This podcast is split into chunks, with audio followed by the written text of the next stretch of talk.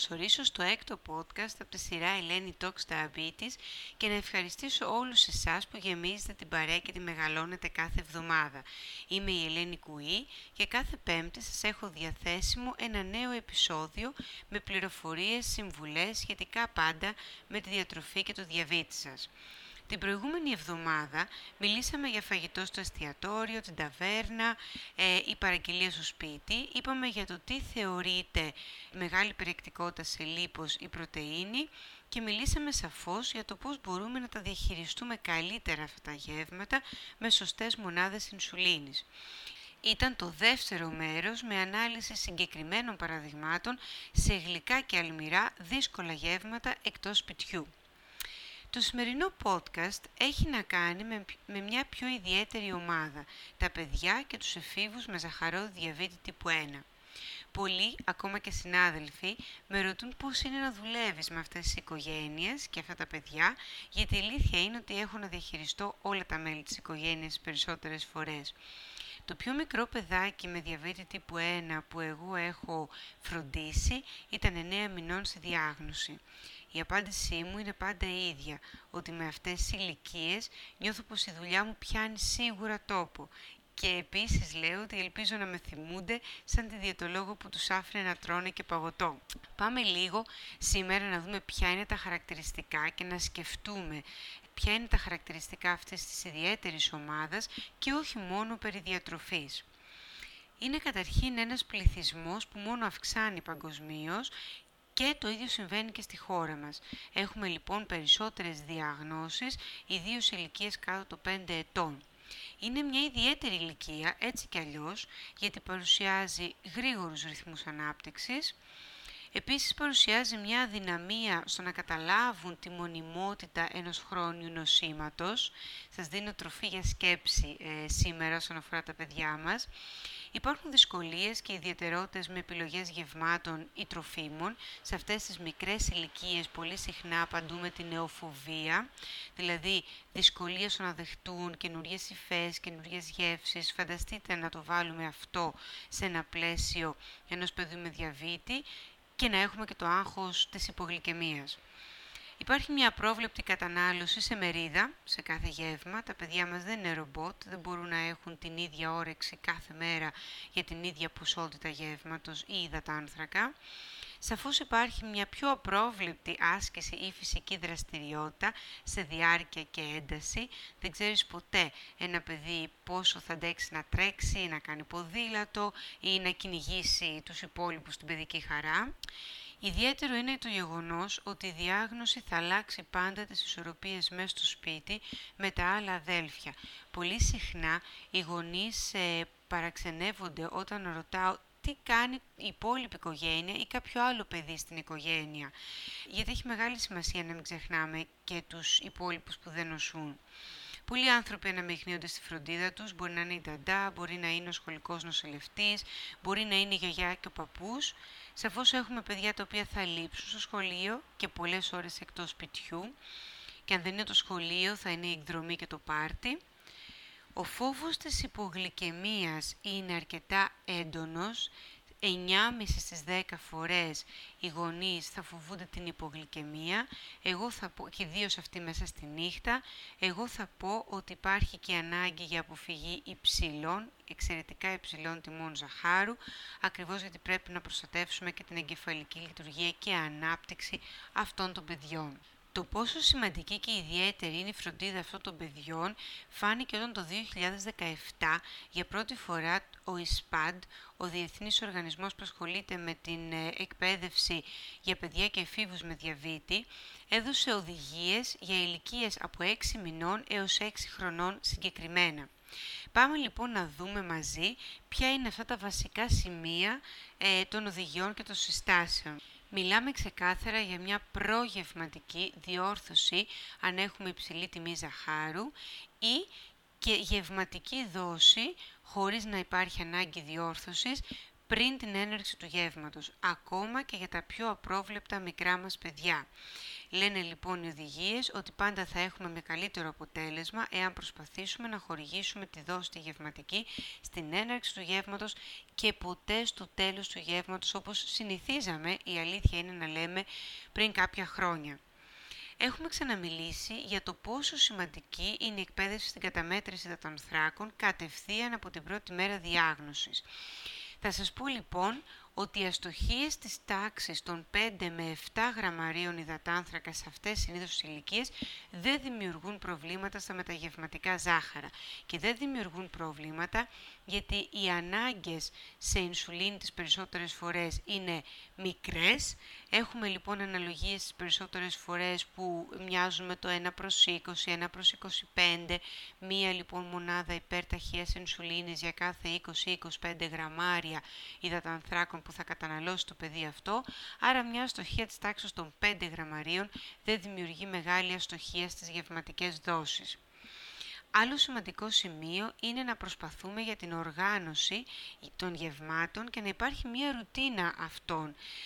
Καλό θα είναι να αποφεύγουμε, μπορώ να φέρω δύο-τρία παραδείγματα οικογενειών στο μυαλό μου αυτή τη στιγμή, μικρών, με παιδιά μικρά σε ηλικία και διάγνωση διαβήτη τύπου 1, που είχαμε αυτό το συνεχώς τσιμπολόγημα και μια συνεχής έτσι, προσφορά γευμάτων, η οποία η αλήθεια είναι δεν εξυπηρετούσε κανένα σκοπό και πόσο μάλλον στην αρχή προσπαθούμε λίγο να καταλάβουμε τουλάχιστον σε αυτό το δίωρο τι έχει συμβεί με την κατανάλωση των ανθράκων και τις ε, μονάδες ινσουλίνης.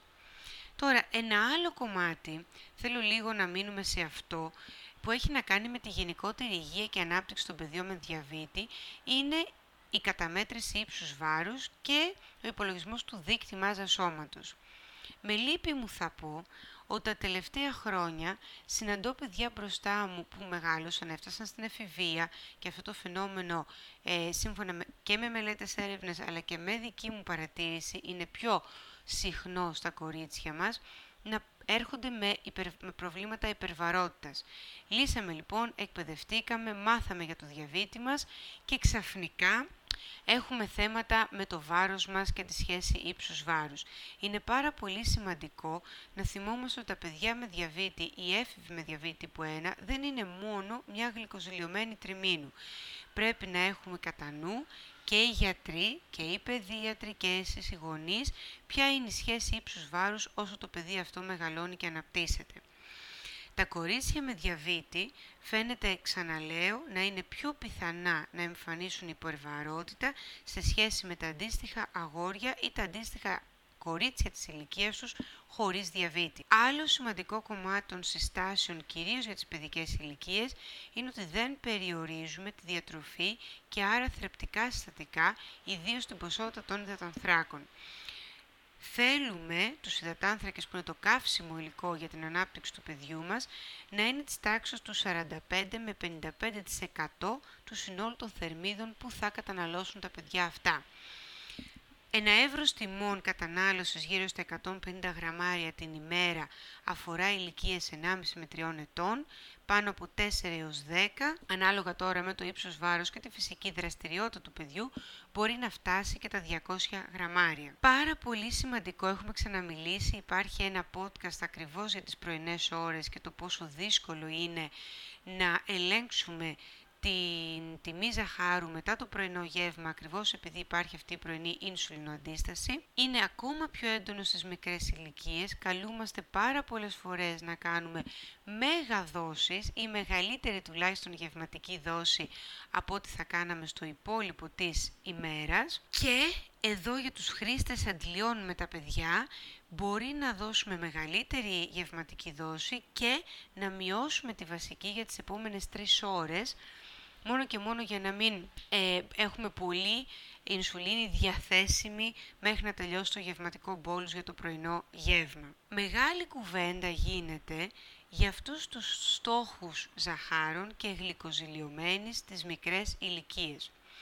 Οι επίσημες συστάσεις και οδηγίες μιλάνε για το 7% γλυκοζηλιωμένη σαν στόχο για τα παιδιά και τους εφήβους μας με ζαχαροδιαβήτη τύπου 1 γίνεται λίγο πιο ελαστικός και λέμε ότι το 7,5 μπορεί να είναι ε, μια καλή γλυκοζηλιωμένη για αυτές τις μικρότερες ηλικίες και θέλουμε να είναι ποιοτική γενικότερα η γλυκοζηλιωμένη, να μην δηλαδή έχουμε χαμηλές τιμές, δηλαδή κάτω από 7, κάτω από 6,5, αλλά με μεγάλη συχνότητα υπογλυκαιμιών. Τώρα, Άλλο χαρακτηριστικό ιδιαίτερο αυτής της ηλικίας είναι ότι μπορεί να χρειάζονται λιγότερη ποσότητα σε ζάχαρη για τη θεραπεία της υπογλυκαιμίας τους.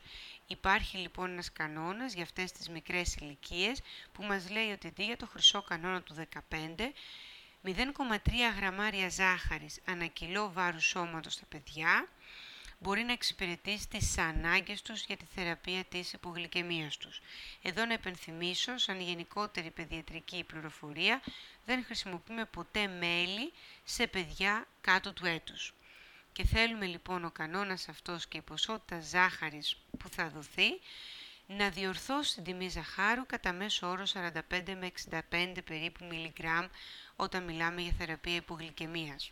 Μιλώντας για στόχους και παιδιά, καταλαβαίνετε ότι αμέσως αμέσως αυτά τα δύο δεν πάνε και πολύ καλά μαζί. Οφείλουμε να είμαστε ρεαλιστές και να έχουμε λογικούς στόχους όσον αφορά το προγευματικό, μεταγευματικό και τον στόχο ζαχάρου προύπνου. Συγκεκριμένα για το προύπνου, το ΙΣΠΑΤ δίνει σαν στόχο στα παιδιά αυτά τις μικρές ηλικίες το 80 με 140. Εάν αυτό σας ακούγεται πάρα πολύ γενναιόδωρο, το 140, ή σκέφτεστε μερικοί δεν μπορώ να το εμπιστευτώ, θα σας έλεγα ότι πρώτα πρέπει να παρατηρήσετε με μετρήσεις ε, εκεί στην στιγμή προείπνου και λίγο προς το ξημέρωμα στις 3 με 4 η ώρα να δείτε την πορεία των τιμών και μετά να αποφασίσετε εάν αυτό θέλει να το ταΐσουμε λίγο προείπνου ή να το αφήσουμε στα επίπεδα του 80 με 140. Η αλήθεια είναι Τόση ώρα που μιλάω σκέφτομαι δεν είναι για κανέναν εύκολο μια καινούρια διάγνωση σε μικρές ηλικίες, ούτε όμως είναι εύκολο και η διάγνωση μέσα στην εφηβεία.